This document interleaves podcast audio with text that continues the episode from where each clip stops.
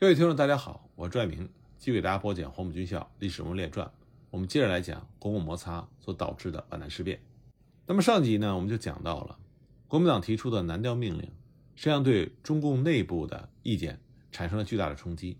这就造成在第一线的地方主要领导人和中共中央在观点上出现了分歧。像新四军最高领导人东南局的书记项英，他就认为，无论国民党的意见如何。皖南和江南都必须坚持。他认为，即使皖南和江南形成两个独立的作战单位，也未尝不可。他强调，即便是在皖南和国民党发生摩擦，新四军军部也要争取到铜陵、繁昌地区和三支队会合，继续坚持。与此同时呢，另外一位新四军的重要领导人，当时坚持在苏南的陈毅，他认为皖南虽然是山地，地形好，是向苏浙赣发展的战略要点。但是目前新四军坚持的力量不够，应该先放弃皖南，集中全力发展苏南，直到海边，因为苏南是可以解决人枪款的良好地区。应该先集中力量，充分发展苏南之后，再向南争取苏浙皖边区广大的根据地，这样皖南仍然会回到中国共产党的手里。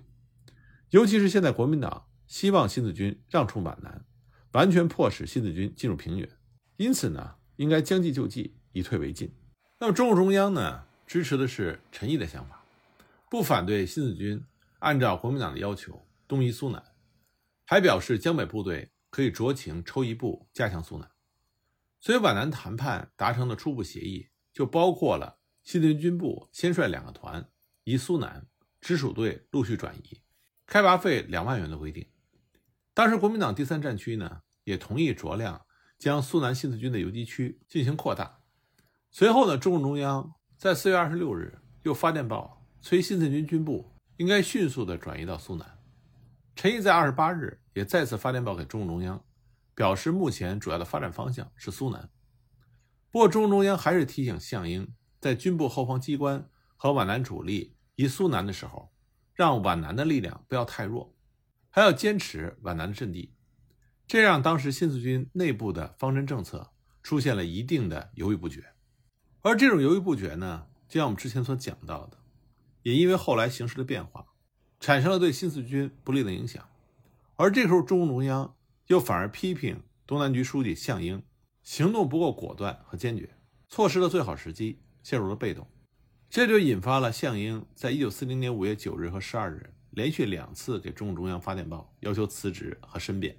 面对项英的强硬反弹，当时中共中央呢又继续说。项英犯的不是路线错误，而是个别策略问题的错误，可以继续担任东南局以及新四军军分会的书记职责。这实际上否定了之前对项英严厉的指责，但同时也等于否定了对东南战略进行调整必要。那么就在中共内部进行争议的同时，这正是当时国际形势发生巨大变化的时候。希特勒的德军在欧洲西线的进攻，让欧洲的战局急转直下。共产党人呢也担心日本人因此而更加的嚣张，那么国人也显得更加的悲观，这就加重了1939年6月以来中共方面对于国民党投降危险性的估计。那么在这种假想思维的指导之下，皖南阵地就有着突出的独立坚持抗战的战略意义，所以中共中央也因此而终止了调整东南敌后战略的努力。不过，中共中央。和新四军军部所产生的战略上的裂痕，并没有得到及时的弥合，危机仍然存在。直到皖南事变之后，东南局和中原局进行合并，形成新的华中局，问题才得到解决。而中共内部意见分歧，而国民党这边呢，也没有想到过要和中共这边就南调或者是东进的问题进行切实的紧密的沟通，所以国民党方面对于中共方面何时动？到底动不动，也有着很多的疑惑和不解。所以呢，从国民党发布南调命令开始，之后的形势发展，让双方之间的矛盾以及误解进一步的加深，最终呢，导致了皖南事变的爆发。说到根本原因，还是国共之间的历史渊源，导致双方缺乏根本的信任基础。而这种信任基础的缺乏，并不是官方宣布双方合作就可以解决的。之前欠下的账不可能一笔勾销，已经被严重破坏的信任基础要想重建，需要双方花费更大的努力，否则破镜重圆谈何容易？那么谈完对于皖南事变至关重要的南调命令之后，我们再来具体的看看，在导致皖南事变的过程中，桂系所起的作用。前面呢，我们已经讲到了不少桂系在国共摩擦之中的情况，像一九四零年下半年，国民党中央所提出的要求中共武装。全部集中于黄河以北的这个提案，就是在桂系白崇禧和何应钦联手努力下提出的。实际上呢，在第二次反攻高潮开始之后，桂系一直是充当进攻新四军的急先锋。一九四零年底的时候，蒋介石就已经委任了李宗仁作为华中剿共最高总司令。李宗仁当时指挥汤恩伯、李品仙、王仲廉等部，大概是三十万人，开始向新四军张云逸、彭雪枫、李先念。所率领的部队发起进攻，桂系礼品先部首先是抽调了八个主力师，集中于皖北的庐江、无为一带，进攻担任联络皖南新四军军部的无为的游击纵队，占领渡口，封锁道路，扣留交通器材，并且公开声称将消灭新四军于江边。这也造成了当时新四军想要北移却非常困难的局面。新四军江北指挥部为了接应江南部队北上转移，曾经派出侦察部队。到无为地区侦察渡江的交通线，结果遭到桂军猛烈袭击。江南新四军军部派人所筹备的渡江船只和器材，也被贵军抢夺而去。在皖南事变发生之后呢，桂系在广西也迅速发动了反攻行动，和华中方面的反攻行动相呼应。一九四一年一月十日，桂系的军警当局就强令八路军桂林办事处立刻撤退，勒令《救亡日报》等进步报刊立刻停刊。查封了生活书店等进步的文化机关，在桂系的强硬措施之下，当时桂林的救亡文化运动陷入到了低潮。而皖南事变之后，国民党中央的善后处置会议上，也正是白崇禧主张要明令撤销新四军的番号已经效尤。那么桂系对献共反共的强力支持，这当然是出自于桂系对自身在安徽利益以及华中利益考虑而导致的结果。所以当时的形势，我们可以看到，地方势力派除了桂系大力的要求反攻之外，其他地方势力派，像山西的阎锡山、榆林的邓宝山、绥远的傅作义、宁夏的马鸿逵、陕西的孙维如、四川的潘文华、刘文辉、云南的龙云、广东的于汉谋，以及老西北军的各部，都处于中间派的地位，甚至连蒋介石部下的政学系的幕僚，以及某些重要的将领，像陈诚。胡宗南、张治中、汤恩伯、贝利煌，他们对于采取直接的军事行动，并不是积极赞成。因此，桂系对于发动皖南事变，在军事上的支持是非常重要的。桂系的反共呢，是由来已久。最初的起因呢，还是早期的中国共产党在大革命时期，在广西所开展的如火如荼的农民运动。那个时候，全国四个最杰出的农民运动领袖，其中一个。就是在广西的韦拔群，那么李宗仁和白崇禧，他们一直是认为可以进行社会改革，但是呢，社会改革的前提是要保持稳定的社会结构。那么这和中国共产党所主张的土地革命、阶级斗争是截然对立的。那么广西呢，又是拥有广大的农村，所以韦拔群当时在广西搞得轰轰烈烈的农民运动，就让李宗仁、白崇禧看到了危机。也对中国共产党产生了极大的反感，这是为什么白崇禧在上海主持蒋介石所发动的四一二反革命政变。那么更为雪上加霜的是，在此之后，就在桂系发动反蒋，结果兵败如山倒、丢盔卸甲的时候，余作柏和李明瑞在广西给了李宗仁、白崇禧、黄绍竑狠狠的背后一击，夺得了广西政权。紧接着呢，中国共产党就在广西发动了博色起义。建立了左右江革命根据地，这就让李宗仁、白崇禧对中国共产党更加的恨之入骨。因此，在李宗仁、白崇禧重夺广西政权之后，就对广西境内的中共势力进行了彻底的清除。中共杰出的农民领袖北洼群也是在那段时间被白崇禧得力的部下桂系的名将廖磊绞杀于广西的大山之中。所以，桂系和中共之间是有难解的旧怨的。而这里边的仇恨呢，并不仅仅只属于中共一方，同时在李宗仁、白崇禧的心里，也有对中共的积怨。那么仇恨能不能放下，这需要解开双方的心结。在抗战爆发之后呢，桂系也参加了抗战，并且桂系军队在抗战中的表现是非常英勇的。在抗战初期，为了抵御日军的猛烈进攻，所以当时中国国内的各方势力实际上是精诚团结、一致对外的。而在广西呢，也实行了很多利于团结抗战的政策。但是，这种联合抗战所展现出来的团结的局面，它只是暂时的，因为彼此之间的矛盾仍然根深蒂固。只是在强大的外部压力面前，这些矛盾只能暂时的缓和。而这个时候所建立起来的相互信任的基础是非常脆弱的。就像李宗仁曾经说过：“抗战不管胜利或失败，广西和蒋介石是不能够长久相处。广西必须无形中维持半独立的局面。”才不会受到蒋介石的宰割和压制，而桂系即使在抗战初期和共产党的关系出现了缓和，但是在对中国共产党的根本认识上，李宗仁、白崇禧从来没有放弃过他们反对的态度。因此呢，当国共合作刚刚建立的时候，白崇禧就开始说这是共产党向国民党投诚，说共产党现在应该已经觉悟了，知道共产主义在中国行不通，所以情愿放弃阶级斗争。土地革命等口号，取消苏维埃政府而投诚于中央，这也表达了白崇禧他认为在什么情况下中国共产党才可以得到认可。因此呢，在广西，白崇禧、李宗仁他们只允许中国共产党宣传抗日救亡、反对独裁，但是不允许宣传共产主义。另外呢，他们也绝不允许中共在广西建立地方党组织。像一九三七年底，桂系呢。就在中共辩解者黄桂南的帮助之下，破坏了右江下游各县的共产党组织，逮捕了一批共产党员，还夺走了由共产党组织起来的义勇队数百的人枪。一九三八年秋，桂系呢又以商议抗日的名义，诱杀了中共纳马县委的韦成偏等三位负责人。一九三九年，又在田东县逮捕了右江下游共产党的负责干部十二人，其中五人。惨遭杀害，制造了田东惨案。所以，我们就可以看到，桂系始终从内心深处是把共产党当作是仇敌。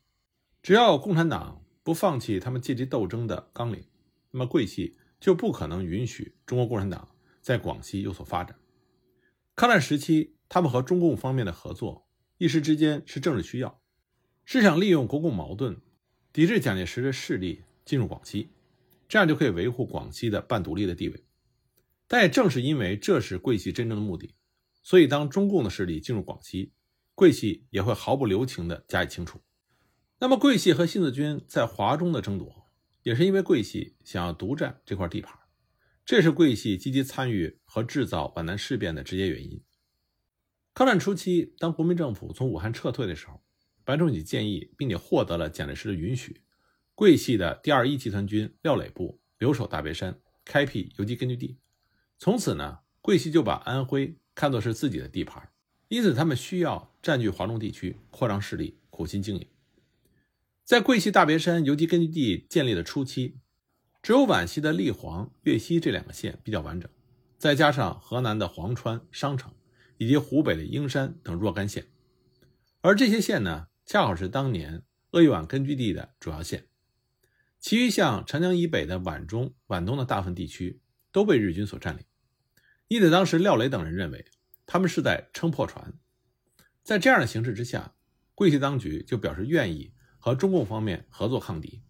以借助共产党和抗日的民主力量来巩固他在大别山的游击根据地。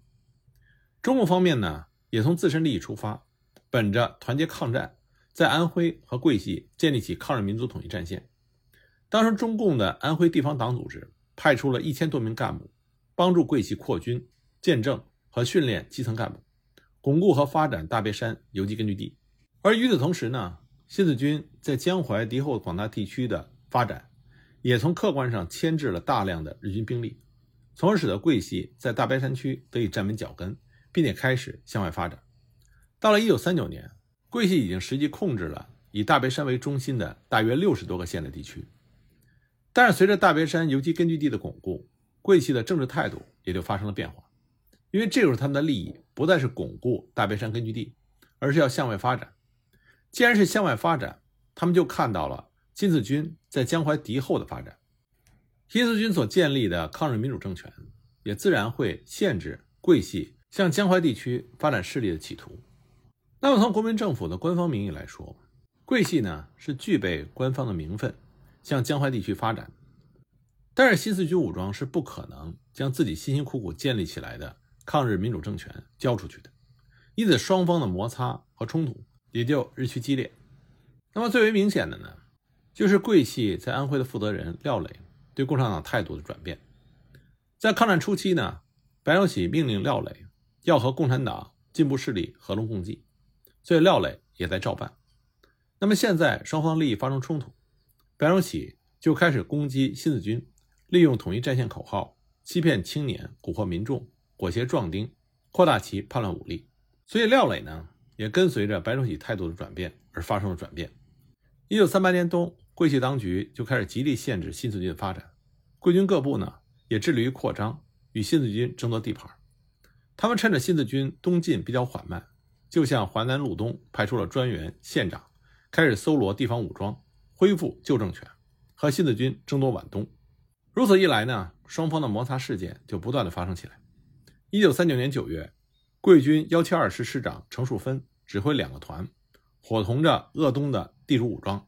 突然向新四军五大队所驻守的麻城下家山发起进攻，就制造了我们之前讲过的下家山事件。同年底呢，廖磊病逝，李秉先就接任了二一集团军总司令兼安徽省主席。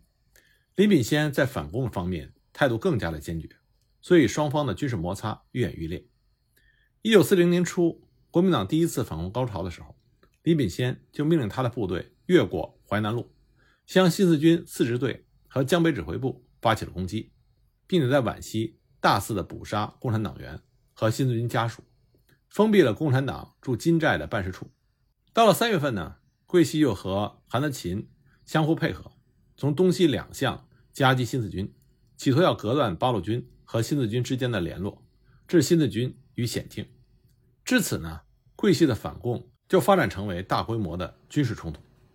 那么，因为这个时候新四军在江北的实力还非常的弱，所以新四军江北指挥员张云逸和鄂豫铁林纵队司令员李先念等人都都曾经主动的和桂系当局进行交涉，要求停止摩擦，团结抗战。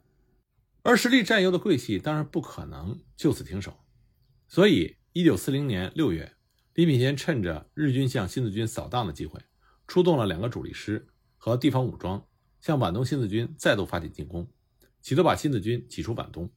新四军这边呢，集中了四支队和五支队的主力进行了反击，歼灭了李品仙一千多人，把桂军逐回了路西，这给予了李品仙一定的打击。而很快呢，黄克诚所率领的八路军南下的增援部队也和新四军胜利会师。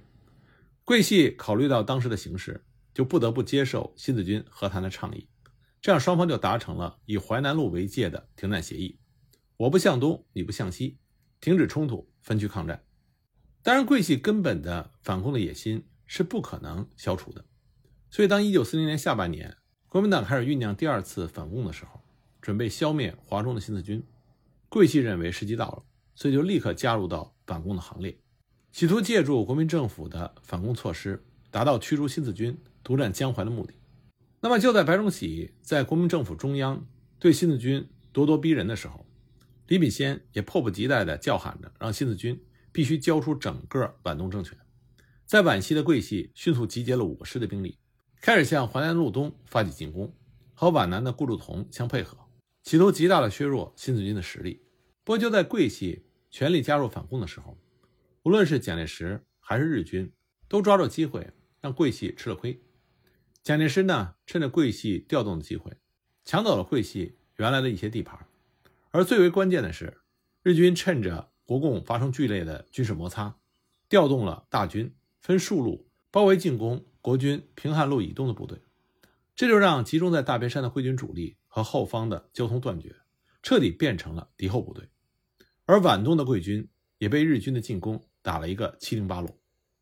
这就让白崇禧重新思考。桂系策略的重心，而李品仙部呢，也奉了白崇禧的命令，仓皇的从剿共的第一线撤回到大别山。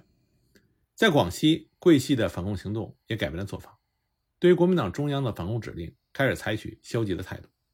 用白崇禧的话说，就是不要把事情做绝，要留有余地。对于广西当地的共产党员和进步人士，桂系呢就改变了之前残酷镇压的态度，而是采取送客出门的办法，让他们离开桂林去香港，并且提供便利，甚至还加以保护。像当时八路军桂林办事处主任李克农，受到国民党特务的包围，几乎是无法脱身。后来还是在桂系的帮助之下，找李济深帮忙买好机票，再由黄旭初借出了广西省政府的汽车，把李克农送上了飞机。夏衍离开桂林，也是黄旭初帮忙买的飞机票，并且专门派车送去飞机场，飞往香港。当国民党中央下令查封桂林进步报刊和书店的时候，广西省当局也采取的是勒令限期关闭的办法，并没有像其他地方那样实行闪电战，立刻封闭。这也说明桂系在对于中共的态度上，为了自身的利益，又开始采取缓和的态度。那么，桂系的这种转变，中共方面也注意到了。所以，中共中央发言人就皖南事变发表声明的时候，要求惩办制造皖南事变的罪魁祸首，并没有点李宗仁和白崇禧的名，也没有专门责备桂系，而这些呢，都充分显示出桂系、蒋介石、中共这三方之间的微妙关系。而这种微妙关系呢，几乎持续了上个世纪从二十年代到四十年代这几十年的时间，也在那段时期的中国历史产生了巨大的影响。